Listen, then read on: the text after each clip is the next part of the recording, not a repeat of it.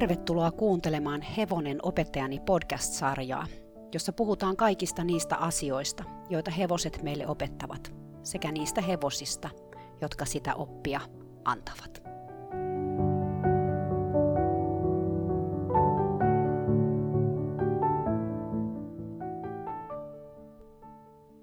Moi!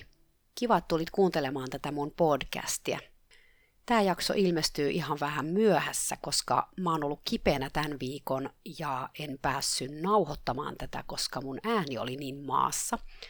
Ja se edelleenkin ehkä vähän on. Mä toivon, että se ei häiritse tämän kuuntelemista ainakaan kauheasti. Mä haluaisin tällä viikolla kertoa hevosesta nimeltä Devina. Mä olen puhunut tästä hevosesta usein ennenkin. Mä kerron tämän saman tarinan mun tunneluennoilla. Eli jos sä oot käynyt mun herkät ja rohkeat tunneluennolla, niin sä oot kuullut tämän tarinan aikaisemmin. Silloin mä käytän tästä hevosesta toista nimeä, mutta nyt mä tässä kerron tämän hevosen oikean nimen. Eli sen nimi on Devina, tai englanniksi sanotaan Devina. Mä tapasin Devinan ensimmäistä kertaa vajaa kymmenen vuotta sitten Kaliforniassa. Se oli ja on edelleenkin erää mun entisen oppilaan hevonen. Silloin kun sen omistaja oli mun oppilas, hänellä oli toinen hevonen, myös valkoinen Segovia, mutta hän myi tämän Segovian erälle mun tutulle ja osti toisen hevosen Dakinin, josta mä varmaan tuun kertomaan tässä podcast-sarjassa joku toinen kerta. Hänen ajatuksena oli löytää tämmöinen vanha opetushevonen, jolla mun oppilas voisi ponkasta kouluratsastusmaailmassa eteenpäin. Tämä Dakin ei kuitenkaan suoriutunut kovin montaa vuotta, koska se oli sen verran vanha, ja sitten sen tilalle piti löytää uusi ratsu. Ja silloin kuvioihin tuli mukaan tänne mustat puoliveritamma nimeltä Devina. Devina oli ehkä vähän liian reaktiivinen hevonen sen omistajalle, ainakin aluksi. Sen omistaja oli sairastanut polion lapsena ja hänellä oli aika paljon haasteita toisen jalkansa kanssa. Lisäksi hän oli jo pitkälti yli 60 eikä senkään vuoksi ehkä elämänsä kunnossa, ja sitten mä sanoisin, että hän on myös aika kärsimätön tyyppi, tai sanoisinko, että hänellä menee joskus jotkut asiat aika lailla tunteisiin, ja silloin kun hän ei oikein kykene säätelemään tätä omaa tunnetilaa, niin hän ei myöskään pysty oikein säätelemään omaa käyttäytymistään. Ja siksi hänelle meni usein Devinankin kanssa sukset ristiin, varsinkin alkuaikoina. Mä tykästyin tähän tammaan heti, kun mä tapasin sen. Mulla on sydämessäni erityinen paikka mustille puoliveritammoille, kuten te tuutte vielä tämän podcast-sarjan aikana huomaamaan. Devinalla oli paljon haasteita. Yksi niistä oli kengitys. Se piti rauhoittaa kengitykseen, jotta sille saatiin kengät. Ja mä tarjoidun sitten erässä vaiheessa uudelleen kouluttamaan sen kengittämiseen positiivisen vahvisteen avulla ja sitten samalla opettamaan tätä omistajaa käyttämään positiivista vahvistetta. Devina reagoi tähän todella hyvin ja sitä voitikin kengittää useita kertoja ilman rauhoittavia lääkkeitä, mutta sitten sen omistaja ajatteli, että se suoriutui niin hyvin siitä ja hän ei sitten tullutkaan enää paikalle kengityksen tapahtuessa kerran ja sitten jotain tapahtui siinä tilanteessa ja Devina oli noussut pystyyn ja sen jälkeen se piti taas aina rauhoittaa kengitykseen, koska sen omistajan mukaan se kengittäjä ei enää suostunut kengittää sitä ilman rauhoittavia. No mä en ole ihan varma, että onko tämä totta, tai oliko niin, että ei sen omistaja jaksanut enää murehtia koko kengitystä ja totesi, että helpompi rauhoittaa. Vaikea sanoa, mä en itse ollut paikalla, sillä mä näin Devinaa vaan silloin tällöin, koska mä asuin Sveitsissä silloin ja vierailin Kaliforniassa vaan muutamia viikkoja vuodessa. Tämä hevonen oli joka kerta, kun mä näin sen, niin aika ahdistunut ja mä muistan, että muakin alkoi helposti sen seurassa ahdistamaan – Mä herkistyin Sveitsin aikana havaitsemaan enemmän tunnetiloja sekä omiani että hevosten, mutta mä en vielä kuitenkaan ihan ymmärtänyt, miten tunteet voi tarttua eläimestä ja ihmisestä toiseen.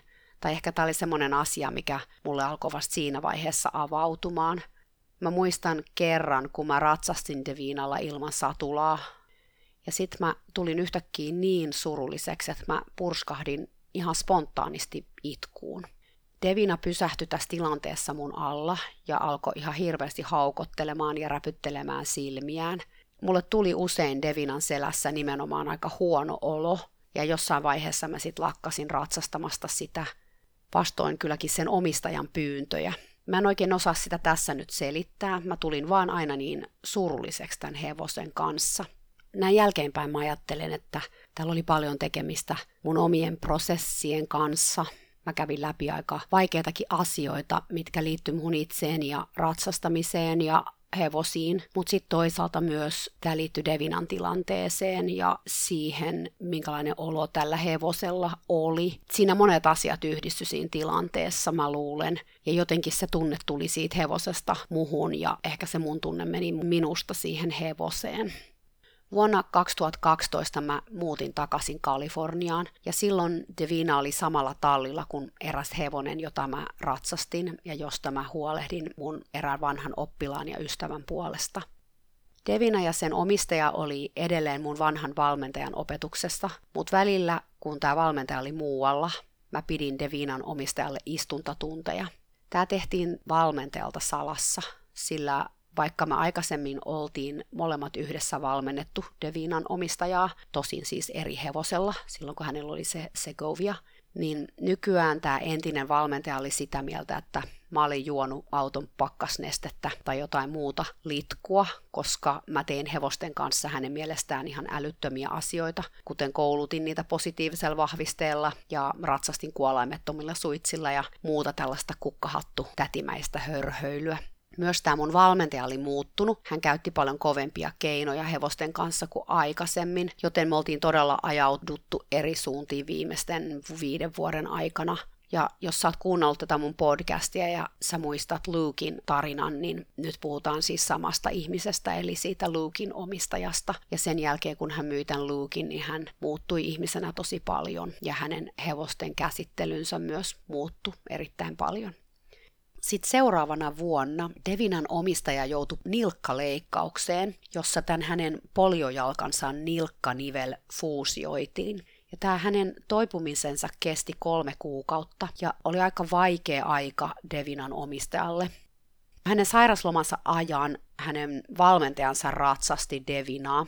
Mä en onneksi kauheasti nähnyt sitä, sillä tämä mun kaverin hevonen, jota mä hoidin, muutti pois tuolta tallilta enkä mä käynyt siellä enää just koskaan. Mä kuulin kuitenkin, että Devina edistyi aimoharppauksin ja valmentaja kehuskeli sen menevän jo pyhä Yrjön liikkeitä, vaikka se ei ollut kisannut vielä vaativaakaan. Tämä omistaja oli tosi innoissaan tästä, mutta myös lievästi huolissaan, koska hän ei ollut varma, miten hän itse suoriutus tällä hevosella, sitten kun sen aika koittaisi, etenkin jos se oli lainausmerkeissä viritetty menemään korkeampaa koulua, Lisäksi hän ei oikein tiennyt, miten hänen valmentajansa suhtautui siihen, ettei hän itse pystyisi ratsastamaan Devinaa sillä samalla tasolla, kun se valmentaja oli sitä ratsastanut. Tämä Devinan omistajalla oli jännä suhde muutenkin tähän valmentajaan. Mä en aina ymmärtänyt ihan, että miksi se pysyi tämän valmentajan valmennuksessa, vaikka tämä valmentaja usein niin haukku häntä ja hän oli tosi ahdistunut siitä asiasta – Toisaalta tämä valmentaja oli saanut hänet, melkein 70 naisen, suoriutumaan tosi vaikean hevosen kanssa ja kisaamaan koulua, mikä oli hänelle sellainen asia, josta hän oli unelmoinut melkein koko elämänsä. Se päivä sitten koitti, eli se päivä, jolloin Devinan omistaja pääsisi takaisin ratsaille, ja tämä on tämän podcastin päätarina, eli mitä tapahtui sinä päivänä, kun Devinan omistaja ratsasti hevosellaan kolmen kuukauden tauon jälkeen. Devinan omistaja oli pyytänyt mut mukaan sinä päivänä ja vaikka mä en kyllä mitenkään halunnut olla paikalla, mä olin luvannut sen tehdä, koska mä tiesin, että hän tarvitsi mua sinne henkiseksi tueksi. Mä muistan, että mä ajoin sinne tallille aika synkein mielin. Mun fiilikset oli jokseenkin sekavat. Vähän mä toisaalta niin jännitin tämän mun entisen valmentajan reaktiota siihen mun läsnäoloon. Sitten toisaalta mä jännitin tämän hevosen omistajan mielentilaa – Mulla oli myös ihan henkilökohtaisia stressin aiheita elämässä just siinä päivänä, joten mä mietin myös sitäkin mielessäni, että olisi ehkä kaikkien asianosaisten kannalta parempi, jos mä pysyisin kotona. Mutta mä olin kyllä siinä väärässä. Heti kun mä näin Devinan omistajan, mä tajusin, miten kova hänen paniikkinsa oli. Se täytti nimittäin koko tallin. Tiedätkö, kun joskus jonkun ihmisen tunnetila on vaan niin voimakas, ettei sitä pääse pakoon mitenkään – Mä oon itse aika herkkä aistimaan tällaisia asioita, mutta hevosethan on siinä meihin ihmisiin verrattuna maailman mestareita. turha varmaan kertoa, että ihana herkkä Devina Tamma seisoi karsinas kutakuinkin silmät pystyssä, valmiina juoksemaan pakoon heti kun siihen tulisi tilaisuus. Enkä mä ihmettele kyllä ollenkaan, että miksi, koska tämän, sen omistajan panikki oli todella tarttuvaa ja mun piti keskittyä mun omaan hengitykseen, että mä lähtis niinku sen omistajan täpinöihin mukaan. Lisäksi kun mä astuin talliin, niin tämä valmentaja jo jakeli Devinan omistajalle ohjeita tallin käytävällä kuin liukuhihnalta. Tosin tämä sen liukuhihna meni vähäksi aikaa epäkuntoon, kun meikäläinen ilmestyi näköpiiriin. Mä yritin olla mahdollisimman rento, heitin vaan silleen, hei, how are you doing, moi, mitä kuuluu. Tämä valmentaja nyökkäs, kakisteli siinä hetken jotain ja sitten jatko sen jälkeen, kun mua ei olisi olemassakaan.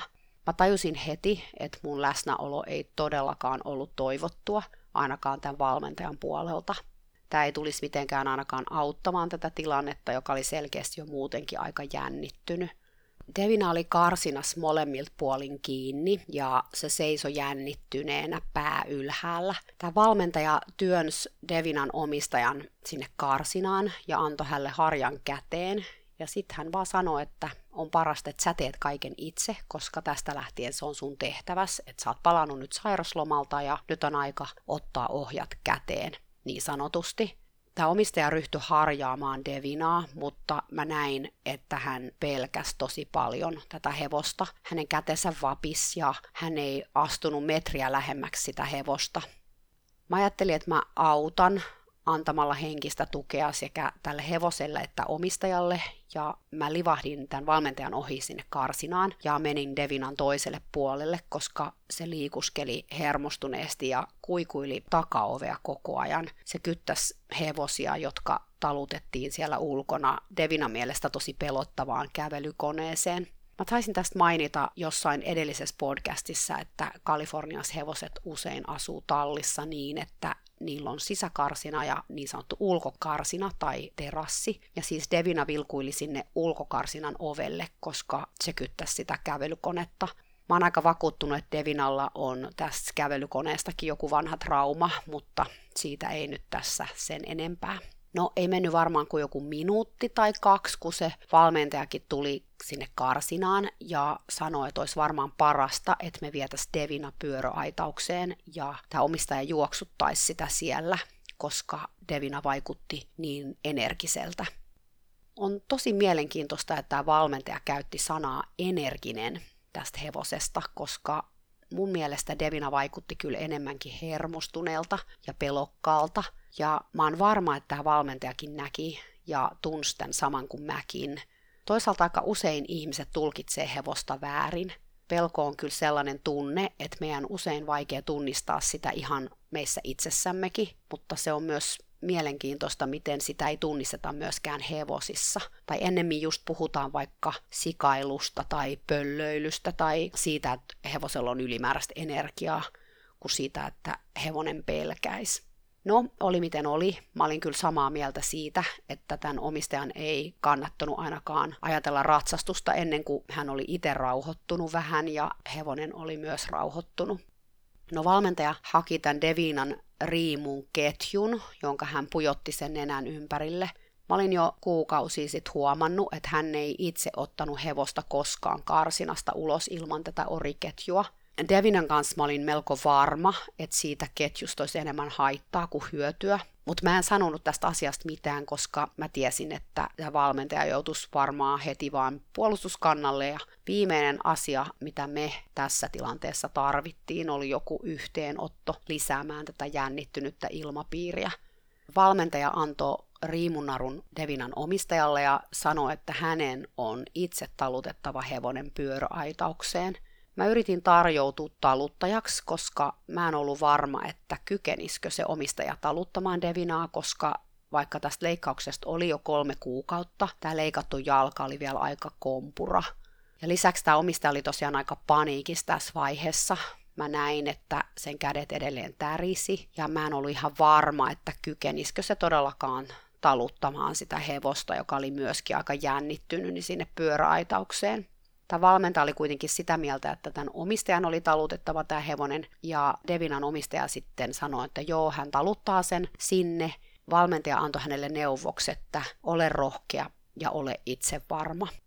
Tämä omistaja oli siis lakanan valkoinen kasvoiltaan. Oli päivän selvää, että rohkea ja itsevarma oli täysin mahdoton yhtälö tässä tilanteessa. Kun hän lähti kävelee eteenpäin, Devina seurasi kyllä kiltisti, mutta ulos astuttuaan sen sieraimet laajeni ja se päästi nenästään sen kaikille hevosihmisille tutun semmoisen korahdusäänen, josta voi kyllä päätellä, että hieman silloin oli kyllä kierrokset aika ylhäällä, vaikka se käyttäytyikin toistaiseksi tosi mallikkaasti.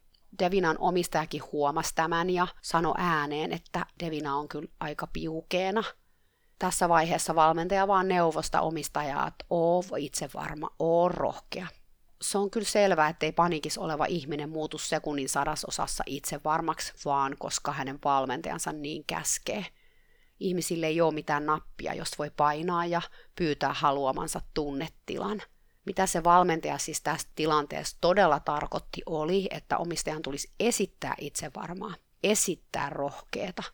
No sitten se valmentaja alkoi tykittää ohjeita. Kiristä otetta sen leuan alta. Älä anna sen katsoa minnekään. Nyt se liikutti vasenta korvaansa. Se ei saa liikutella tolla lailla korvia. Nykäse se riimunnarusta. Mä kävelin edellä takaperin ja seurasin tilannetta tiukasti. Mä ajattelin mielessäni, että just näin onnettomuudet hevosten kanssa tapahtuu paniikissa oleva ihminen ja hänen paniikissa oleva kontrollifriikki valmentajansa esittää molemmat rohkeaa ja taluttaa panikoivaa hevosta liian tiukasti, yrittäen kontrolloida sen joka silmämunan liikettä. Jossain vaiheessa hevoselta katkee pinna tai se ei kestä peiteltyjen tunteiden painetta ja se päättää, että sen on päästävä pois tästä kamalasta tilanteesta. No, onneksi tämä pyöräaitaus ei ollut kaukana ja Devina oli vielä kutakuinkin tolkuissaan, kun me päästiin sinne – Tosin mä en ollut ihan varma, mitä tulisi tapahtumaan, kun se pääsisi pyöräaitauksessa vapaaksi. Mä yritinkin ehdottaa tässä vaiheessa, että sen annettaisiin olla siellä pyöräaitauksessa yksin hetki, jotta tämä omistaja saisi koottua itsensä. Mutta ei hei, valmentaja ollut mua kuulevinaankaan, vaan käski omistajan aitaukseen Devinan kanssa ja ojensi tälle vielä juoksutusraipan käteen. Mä näin tämän omistajan ilmeestä, että hän mieluummin kuolis, kuolis pyöräaitauksessa panikoivan hevosen kanssa kahden. Näin hän oli kerran käynyt aikaisemminkin, eikä se omistaja ollut silloin sen huonon jalkansa kanssa päässyt sieltä aitauksesta pois, ja Devina oli melkein juossut hänen ylitseen. Tämä omistaja oli silloin kirkunut ja huutanut pyöräaitauksessa niin kovaa, että mä olin kuullut sen talliin saakka. Eli mä en todellakaan aikonut päästää häntä yksinään sinne pyöröön. Mä siis livahdin tyynen rauhallisesti aitaukseen sen perässä ja suljin portin. Tässä vaiheessa tämä mun entinen valmentaja puhui mulle ekaa kertaa suoraan ja hän käski mut pois sieltä aitauksesta, koska hänen mielestään omistajan piti suoriutua edelleenkin tästä kaikesta itekseen. Mä tuskin ehdin sanoa, että mä jäisin tänne aitaukseen sen omistajan tueksi, kun Devina olikin jo vapaana. Se lähti kuin tykin suusta juoksemaan ympyrää, sen sieraimet oli about lautasen kokoset ja silmämunat vilkku. Se oli aivan kauhuissaan. Ja se vedätti rinkiä meidän ympärillä kroppa 45 asteen kulmassa niin, että hiekka roisku kolmen metrin päähän pyöräaitauksesta. Devinan omistaja tässä vaiheessa pakeni mun taakse – se liike sai Devinan pysähtymään ja kääntymään toiseen suuntaan tosi nopeasti. Ja tämä taas sai Devinan omistajan panikoimaan ja huitomaan raipalla, mikä sai tietysti hevosen vauhdin vaan kiihtymään. Tämä valmentaja huusi mulle sieltä aitauksen ulkopuolelta ja käski mua siirtymään sivuun tai tulemaan pois pyöröstä, että tämä omistaja saisi hoitaa tämän homman. Mutta mun mieleenkään ei tullut lähteä pois Devinan ja tämän omistajan välistä, enkä mä nyt enää olisi mihinkään päässyt edes. Tämä hevonen veti kierroksia meidän ympärillä ja Devinan omistaja oli aika kauhuissaan. Hän tarras mun käsivarteen kouristuksen omaisesti sillä hetkellä mä huomasin, että hänen paniikkinsa alkoi niin kuin siirtyä muhun. Se oli vähän semmoinen näkymätön hyökyaalto, joka ryöpsähti mun kehon läpi. Mä en osaa sitä oikein mitenkään muuten selittää. Se tuntuu ihan sellaiselta niin kuin aallolta, joka iskeytyy sun kehoon. Mun piti ihan keskittyä mun omaan hengitykseen, ettei tämän omistajan tunnetila siirtyisi muhun sillä lailla, kun se oli siirtynyt jo Devinaan. Devina kiihdytti ja pienens ympyrää, mikä tarkoitti siis sitä, että se tuli lähemmäksi meitä. Ja mä kuulostelin mun omia tunteita ja mä kyllä tunsin olevani tosi rauhallinen. ja ehkä semmoinen ymmärtäväinen, koska mä kyllä ymmärsin, minkä takia Devina oli ihan paniikissa. Tässä vaiheessa se omistaja, joka roikkui siinä mun käsipuolessa, niin kuiskas mulle, että mä pelkään, että Devina tulee mun päälle, enkä mä pysty väistämään mä sanoin hänelle, että mä kyllä ymmärsin, että miksi hänestä tuntuu tältä ja yritin kehottaa häntä hengittämään syvemmin. No Devina laukkasi edelleen hikisenä meidän ympärillä. Pari kertaa se pysähtyi ja kääntyi sadasosa sekunnista toiseen suuntaan, ja joka kerta kun se teki tämän, niin sen omistaja älähti kauhusta mun takana ja alkoi huitoa raipalla.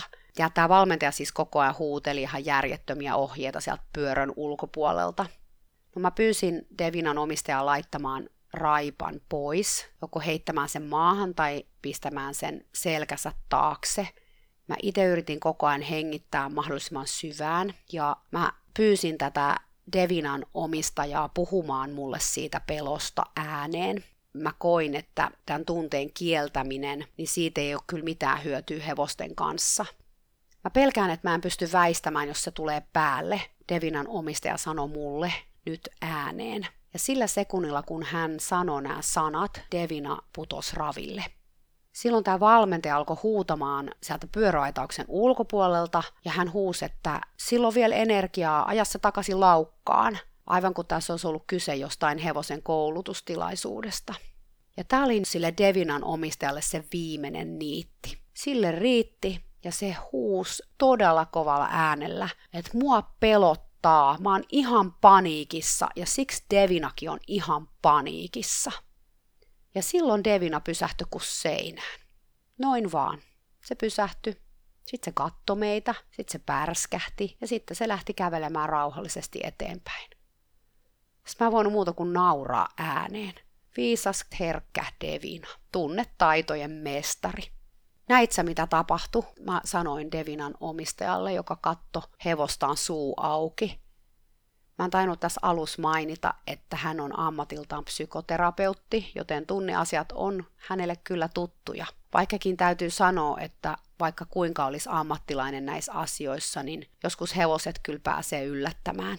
Mä kävelin Devinan luo ja laitoin sille riimun. Valmentaja ryysäsi sinne pyöräaitaukseen ja sieppasi tämän riimun narun mun kädestä ja lähti viemään Devinaa tallia kohti kommentoimatta mitenkään tätä ihmettä, mikä oli tapahtunut tässä hänen silmiensä eessä. Mä en edes tiedä, että tajusko hän, mitä siinä oli tapahtunut. No, me mentiin sitten talliin ja omistaja harjas Devinan putsas kaviot ja laittoi sen kuntoon ihan toisin otteen kuin silloin aikaisemmin että hänen pelkonsa oli tiessään ja Devinan pelko oli tiessään. Myöhemmin hän nousi selkään ja ratsasti käyntiä ravia ja laukkaa ensimmäistä kertaa kolmeen kuukauteen.